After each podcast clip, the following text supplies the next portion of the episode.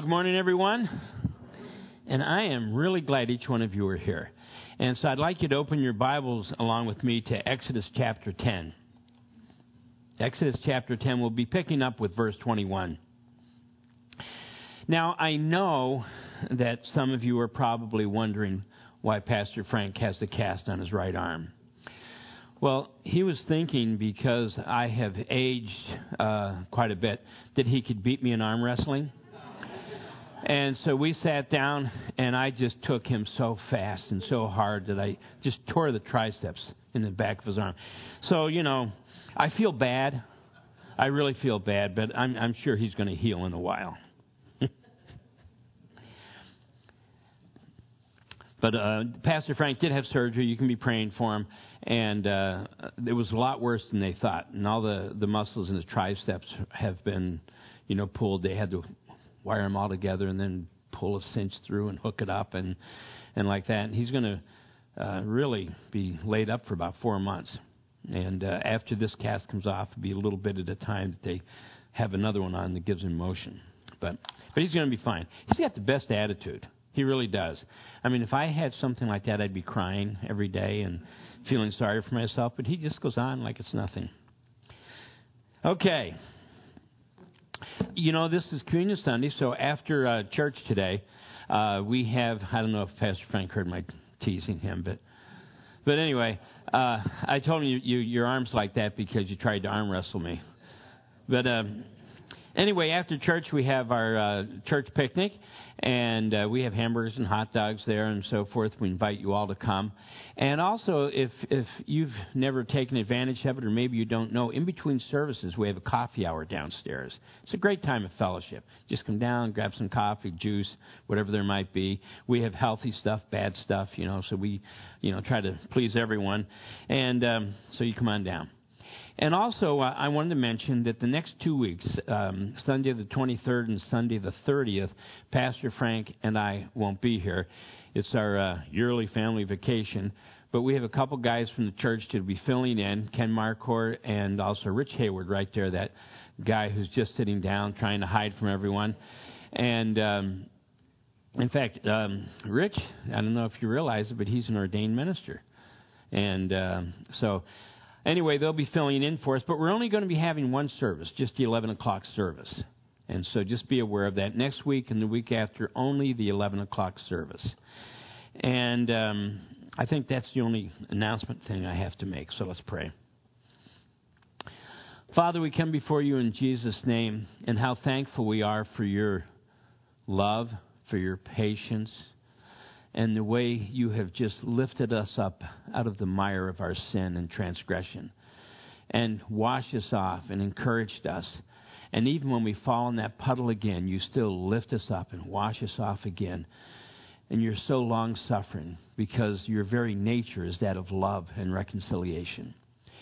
Now, Heavenly Father, I pray that you would prepare the hearts of each one here to receive your word, your truth, and that we might be encouraged in all your ways. And so we give you thanks, and I pray and ask for your anointing that the words I speak would be yours and not my own. And I ask this all in Christ Jesus' name. Amen and amen. You know, this morning I was thinking of the power of prayer. And I think so often we take it for granted. You know, you pray about something, the Lord answers, and you kind of think, well, that just happened. It's just a coincidence. And not realizing that it was really answer to prayer. And Vi and I were talking about this just um, yesterday. When you think of, I'd like to make a list of it. You think of all the requests we've put on the prayer vine that have been answered. And it's absolutely, it's mind blowing. And um, it, everything. I mean, you can take everything to the Lord in prayer. That's what He encourages us to do. And He does hear and He does answer prayer. And uh, I think one of the things that probably all of us would you know, honestly admit we're lacking in is that of prayer. And to take time every morning to ask God's blessing in the day and to guide you and to lead you and to encourage you and to lift up the needs of those you love. And, um, and then at night thank Him for all that He has done through the day for you. And once again, lifting up the needs of those that uh, we love and those that maybe we've heard about, those that are on the prayer vine, that God would answer. And you know what? He does. He is absolutely awesome. And we can't take prayer for granted. It's one of the most beautiful gifts God has given us. We all desire the gifts of the Spirit, but we all have prayer. With all things in prayer and supplication, God hears and God answers. So we are in Exodus chapter 10, picking up with verse 21. then the Lord said to Moses, Stretch out your hands towards heaven, that there may be darkness over the land of Egypt. Listen to this darkness which may even be felt. So Moses stretched out his hand towards heaven, and there was thick darkness in all the land of Egypt for three days. And it's interesting that Jesus was buried in the bowels of the earth for three days and three nights. And um, verse 23 they did not see one another. Now, notice this. Take notice of what's being said here. They did not see one another, nor did anyone rise from his place for three days. But all the children of Israel, listen, had light in their dwellings. Not light in the land, not the sun outside, had light in their dwellings. Then Pharaoh called Moses and said, Go, serve the Lord. Only let your flocks and your herds be kept back. Let your little ones also go with you. Remember, last time he wanted the little ones to stay. But Moses said, you must, you must also give us sacrifices and burnt offerings that we may sacrifice to the Lord our God. Our livestock also shall go with us. Listen to his, his, uh, he's, he's insistent here. He said, Not a hoof shall be left behind. For we must take some of them to serve the Lord our God, and even we do not know what we must serve the Lord with until we arrive there. In other words, Moses is saying, I'm giving God a blank check. Whatever he wants from me, whatever he wants from us to serve him, it's his. Blank check. It's yours, Lord. That's what he's saying. Verse 27 But the Lord hardened, and once again, that's chazak. There is the Hebrew word, and it literally means to strengthen or to encourage. In other words, Pharaoh already had a hard heart. And so the Lord just strengthened it uh, because of his unwillingness, because of his his. Um, I mean, you talk about being stubborn. Look at the things Pharaoh has seen, and he just wouldn't wouldn't give up. And um, hardened Pharaoh's heart, and he would not let them go. Then Pharaoh said to him, to Moses, "Get away from me. Take heed to yourself and see my face no more. Listen to this. For in the day that you see my face, you shall die. Now listen to Moses. I mean, he has quite an answer right back to him. So Moses said, You have spoken well. I will never see your face again. Now, this is probably one of the greatest judgments. Remember, Pastor Frank and I have been sharing that every single one of the judgments that we find in the book of Exodus, the ten judgments, every single one of them are defying one of the false gods of Egypt. And this one is defying the god Ra, the sun god, their highest deity. And what, what could uh, absolutely desecrate the belief in their highest deity, the sun god, than darkness that no light could even expel. And so, once again, it was a, um, a direct, you know, uh, condemnation of the sun god, the sun god Ra.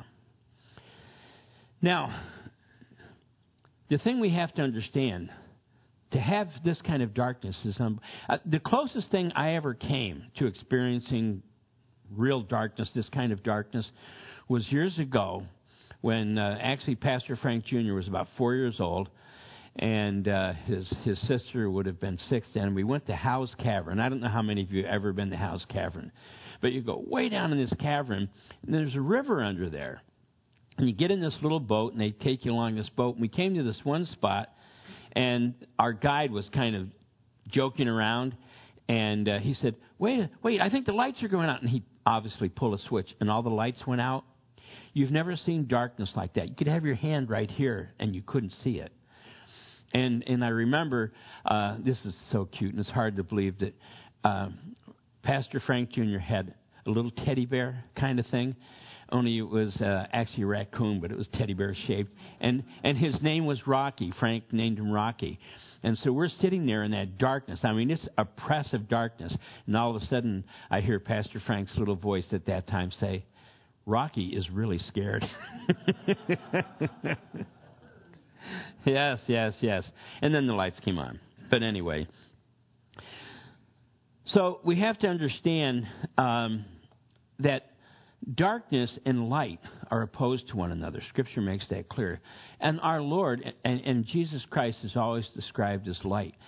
And what we have to understand is that even in the physical realm, did you know that vision is only a reflection of light?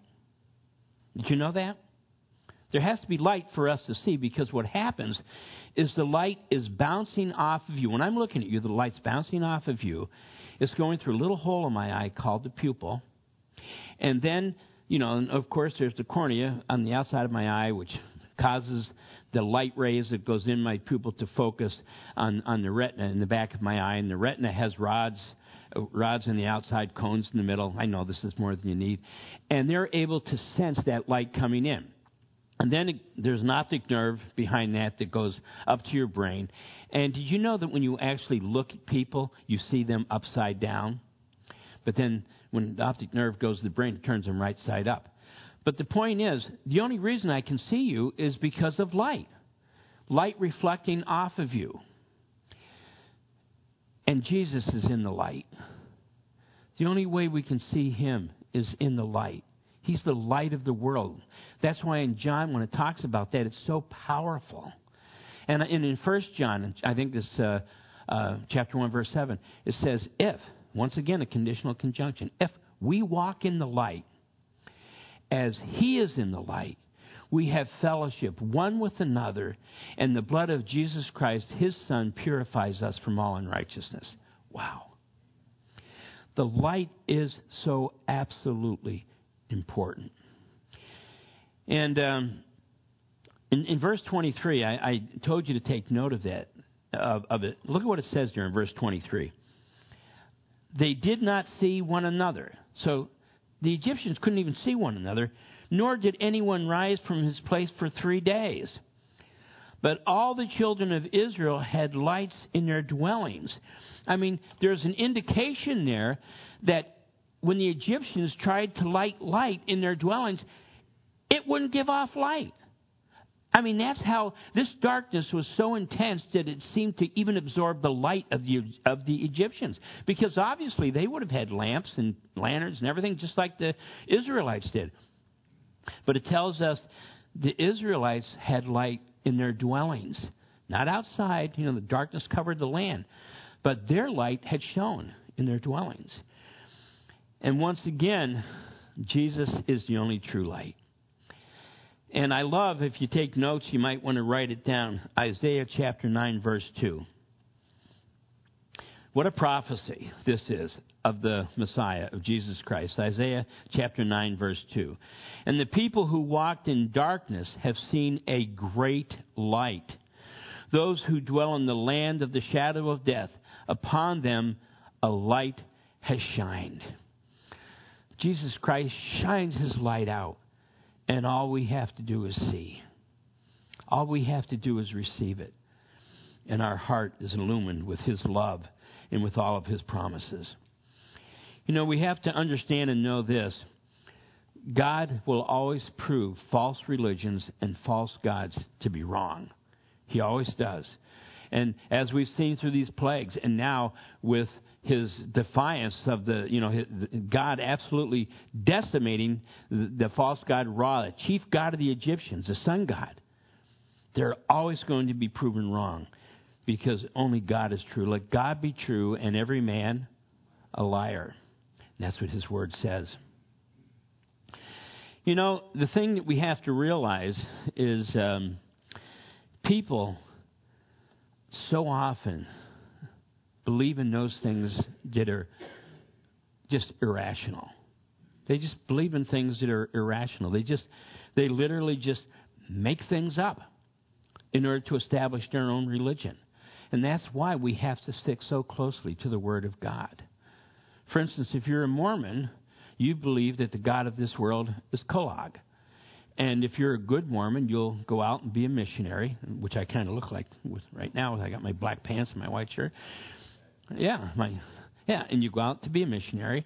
And according to the Mormon uh, faith, what they believe is that if you are a good Mormon male your whole life, you're going to end up being the god of your own planet. And the only way your wife, ladies, listen to this.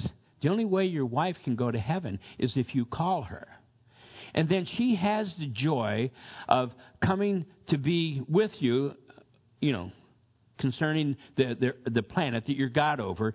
And her entire existence for all eternity will be having spirit babies to repopulate the planet. And you might be thinking, where in the world did you get that from? And my response would be, I have no idea where they would get that from. You know, so people just make things up. You know, all these these kind of crazy things, you know, they go off on some, you know, some thought or some track and it's absolutely insane. And so that's the reason we have to stand on the truth of God's word. You know, it's just like if you're a Muslim. The greatest thing that can happen to you is to die in jihad. In other words, to be a suicide bomber or whatever, to die in jihad. Because if you die in jihad, you're promised that you're going to go to heaven and you're going to have 72 dark eyed women that'll be virgins for all eternity. Like, what?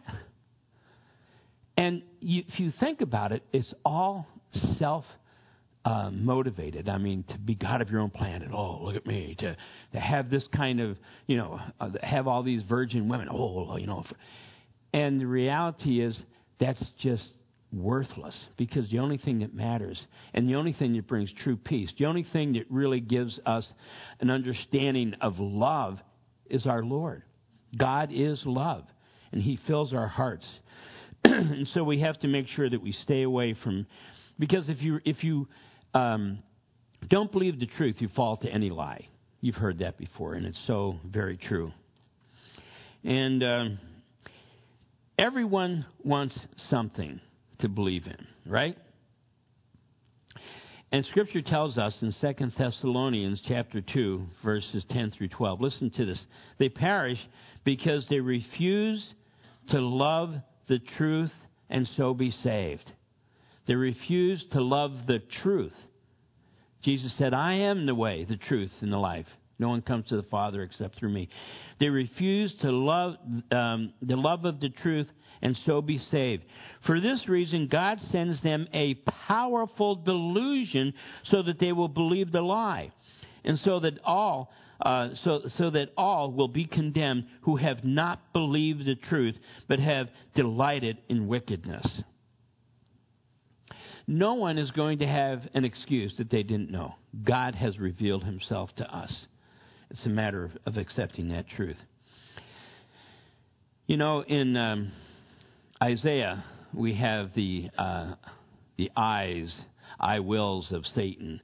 In Isaiah uh, 14, verses 13 th- um, through 14, and this is Satan speaking, he says, uh, well, he's speaking and telling us what Satan said. For you have said in your heart, I will ascend into heaven. I will exalt my throne above the stars of God. I will also sit on the mount of the congregation as the throne of God on the farthest side of the north. I will ascend above the heights, above the clouds. I will be like the Most High.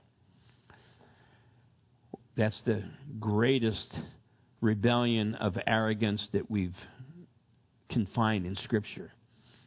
It's rebellion against God, and it's arrogant to think that you can be equal to or even above God. He says he's going to stand above the hills. Well, the thing we have to understand is it is, is much better to believe the truth of God's word than to believe the lies and fairy tales of this world. You know, I was a science major. When you study the Bible, it's so true. It makes so much sense. Everything else is so ridiculous. It's just jointed. It, it, it's just made up stuff. where you look at this and you say, wow, th- this is so true. Everything goes together. I mean, it's perfectly, you know, aligned. And so I don't know why um, you have some people that'll say, oh, I read this book or I read that book or I'm into this or I'm into that. Just read the Bible. Why do you think Satan has done as much as he possibly can to discredit the Bible? The world has done everything it can to, oh, it's just full of mess. Oh, there's so many contradictions in the Bible. Oh, there's so many this in the Bible. Have you ever read the Bible? No, but I just know that. And that's really the way it is. I mean, it really is. Now, at this point, Pharaoh, of course, he now gives his fourth compromise. And at this point, he says, You can worship God and uh, you can even take your children with you, but you've got to leave your livestock. You can't take them. And um, he was giving conditions to the worship of Almighty God. And the thing that he didn't realize is that God doesn't need anyone's permission. He simply does what he says. And, uh, you know, he said, You can go with your children, but leave your livestock. What Pharaoh failed to realize and what you and I must never forget is that God is God Almighty. He is God Almighty. We don't trifle with Him. We don't argue with Him. We don't try to make arrangements with Him. Our job is simply to obey. He says, we believe and obey. You know, you've heard me say this probably, I don't know how many times, but there are a lot of bumper stickers that Christians put in the back of their cars that I hate. you know, um, and one of them is God said it, I believe it, that settles it. It doesn't make any difference whether you believe it or not. If God said it, that settles it. You know what I'm saying? Well, you know, God's truth can't come to pass unless I believe. No, no. What God says, He says. There's no compromise. His is the truth. Now, in the same way, we have to be careful to not attempt to compromise with God. Well, Lord, I love you and I'm going to follow you, but I want to do this or I think it's okay for me to do that. Lord, I'll be a, I'll be a witness for you, but, but, but, but.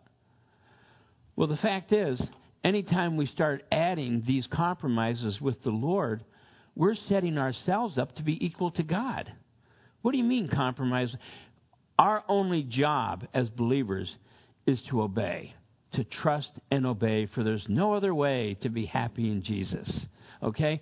We just look at His Word, we believe it, we trust Him, we obey it, and that's when the peace of God that surpasses all understanding is ours.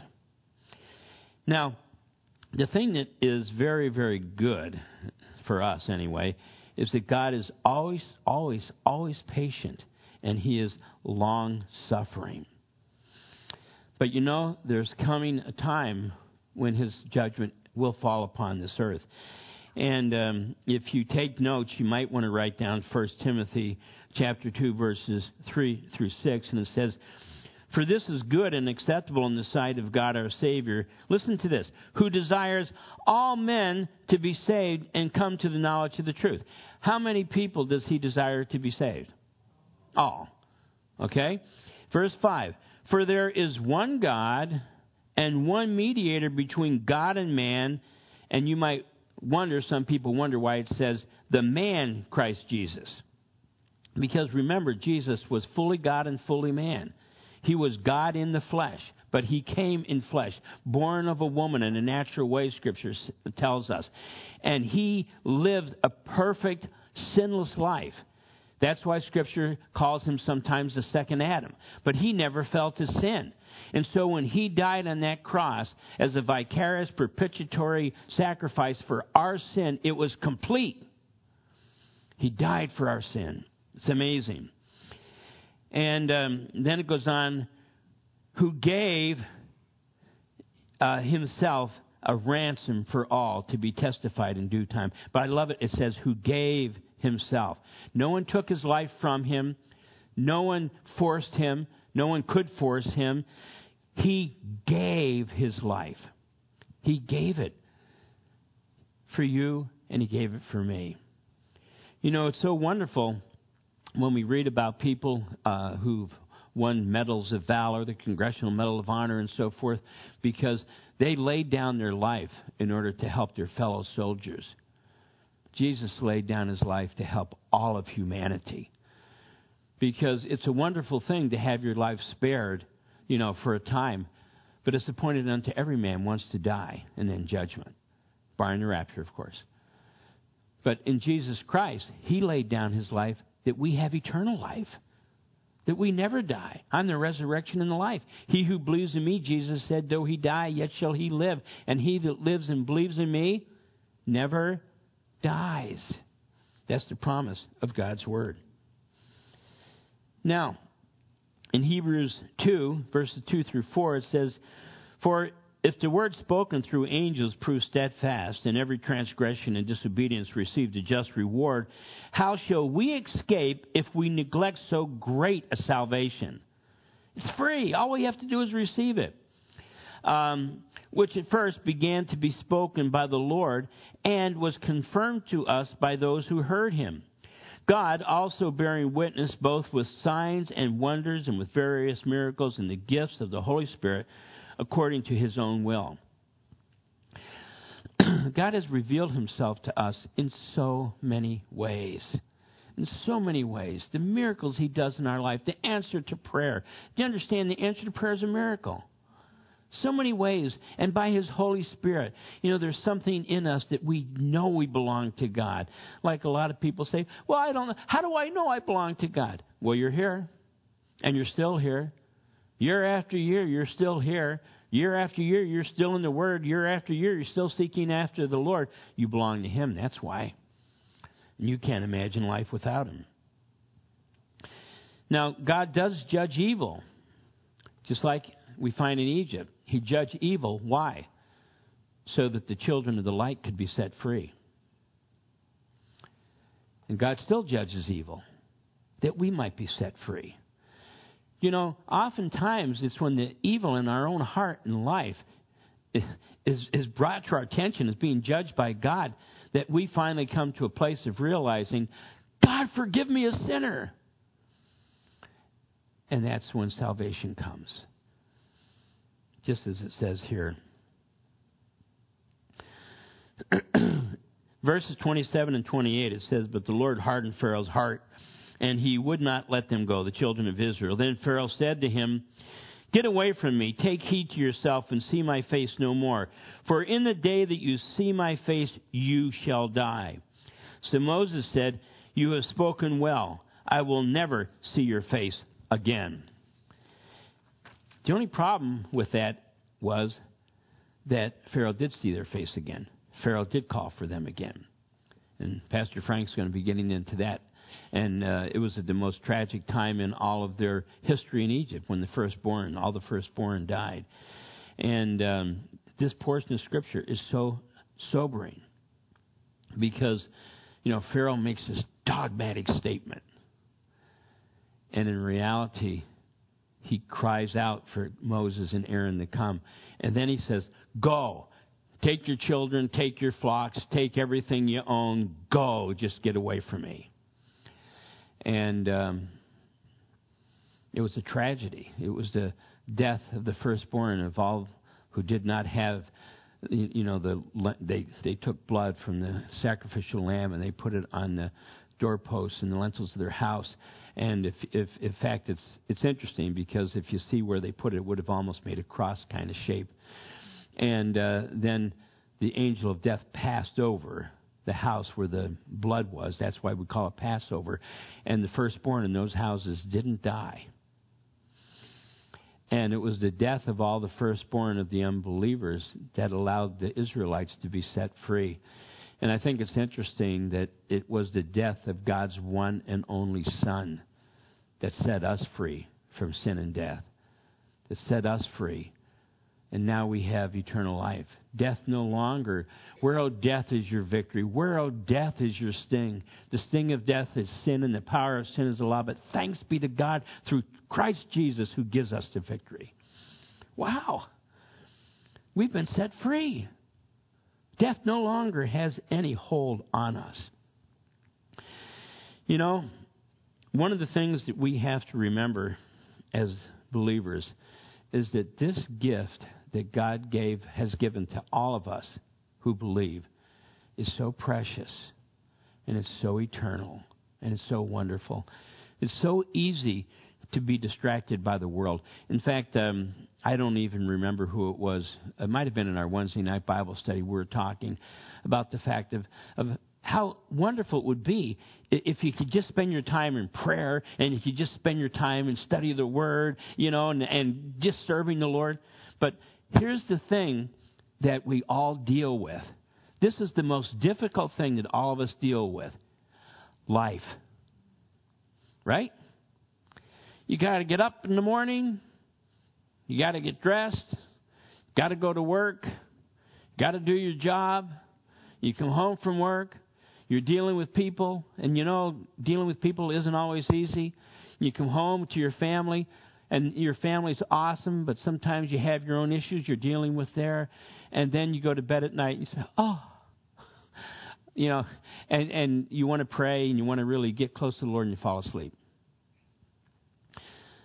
The thing we have to understand is, is God knows that. He knows all of our weaknesses. He knows our frame, Scripture tells us. But the fact is, make the time you're able to for the Lord. Maybe, maybe you can't give two, three hours a day to prayer and, and, and, and reading, but make the time you can for the Lord. Because here's the thing He's always there. He's always there. You know, people say, Oh, you know, I need to turn back to the Lord. I need to go find the Lord again. Well, you don't have to find him. He never left you. Do you know what the word repent means? What the literal meaning of the word repent means? Means to turn around. In other words, God's always there. You're, you know, running away in your own sin and your own unrighteousness, whatever it might be. And you say, "Oh, I've got to repent. I've got to turn around." Oh, oh there you are, Lord. he never left you. That's the God we serve. And he's, he's so gracious and compassionate, slow to anger, abounding in love and mercy, you know, from generation to generation. That's the God we serve. And that's one of the reasons that we celebrate what we call the sacrament of communion. Now, there are only two sacraments in the Bible. In order for something to be a sacrament, Jesus had to have commanded it and participated in it. He commanded baptism, he participated in it. Remember? John the Baptist? And he commanded the Lord's table that we do this in remembrance of him, in remembrance of me. And he participated in it in the upper room. And so when we talk about the Lord's table, I mean, it's awesome because it's a reminder of what Jesus Christ did for us. He died that every single one of our sins might be forgiven, but it's also a reminder of a promise he gave. He said, I will not, you know, eat or drink of the fruit of the vine again until I share it with you where? Where? In heaven. I mean, can you imagine? I mean, we have our, our neat little communion set here on our communion table, and we have, a, you know, some uh, menorah from Israel and and all that kind of stuff, all this kind of stuff. But this is just a replica. Can you imagine what the communion table is going to look like in heaven? Can you imagine? And when those nail scarred hands serve it to us, because it still tells us even in heaven he looks like a, a lamb who was slaughtered in the sense that we see the sacrifice that he made for us. He's going to serve communion to us. But now, until we're with him, he said, as often as you eat of this bread, it was unleavened bread that they ate, because it was in haste that they left. And the fruit of the vine, we use grapefruit juice, or grape juice, and the fruit of the vine he said, We do this as often as we eat this and drink this in remembrance of Him and for remembrance of all that He did. I mean, you can think of your favorite sports hero. You can think of your favorite military hero. You can think of your favorite whatever. But I'll tell you what, when you think of Jesus, it causes everything else to go pale. Jesus is our great God and Savior who paid the full price for redemption. Here's the thing you have to realize because of the shedding of his blood and his body being broken, because of that, every sin you have ever committed in the past will commit in the present, shall commit in the future, is washed clean.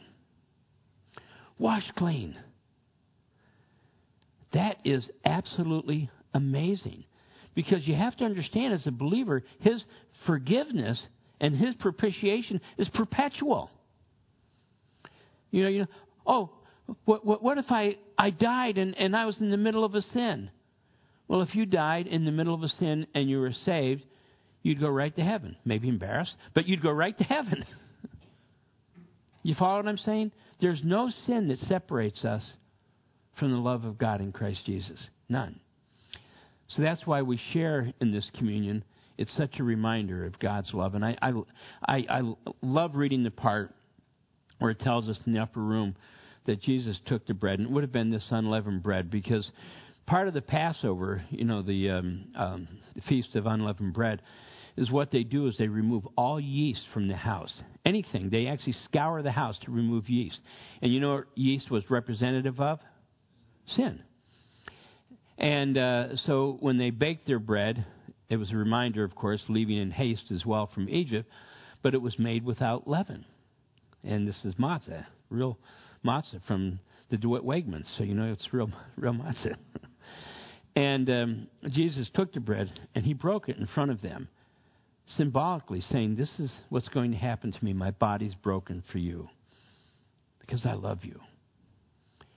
So let's pray. Father, we come before you in Jesus' name, and we thank you so much for this sacrament we call communion. And as we share this together, Lord, I pray, Heavenly Father, that it would um, just speak to our hearts and souls and spirits, and that it would comfort us, Lord, even in mind. And I ask, Heavenly Father, that each one would prepare their hearts by quietly, in, in their own way, making their confessions to you, their confessions of sin and their confessions of love. And I pray, Father, we'd all be prepared to receive this sacrament together as a body, as communion. And I pray in Jesus' name, amen and amen. Okay, brothers.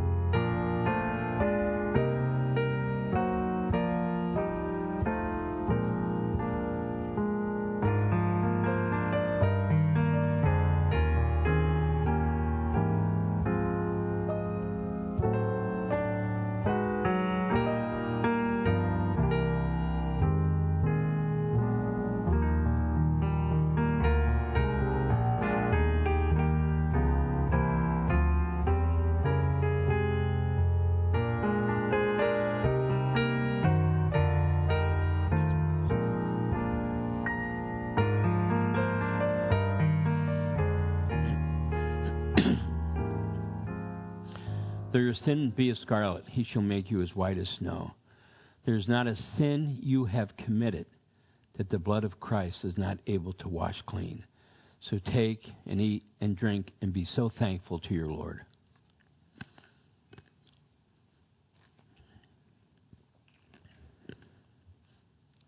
Thank you, Lord, for the sacrament. Thank you for your word. Thank you for this body of believers.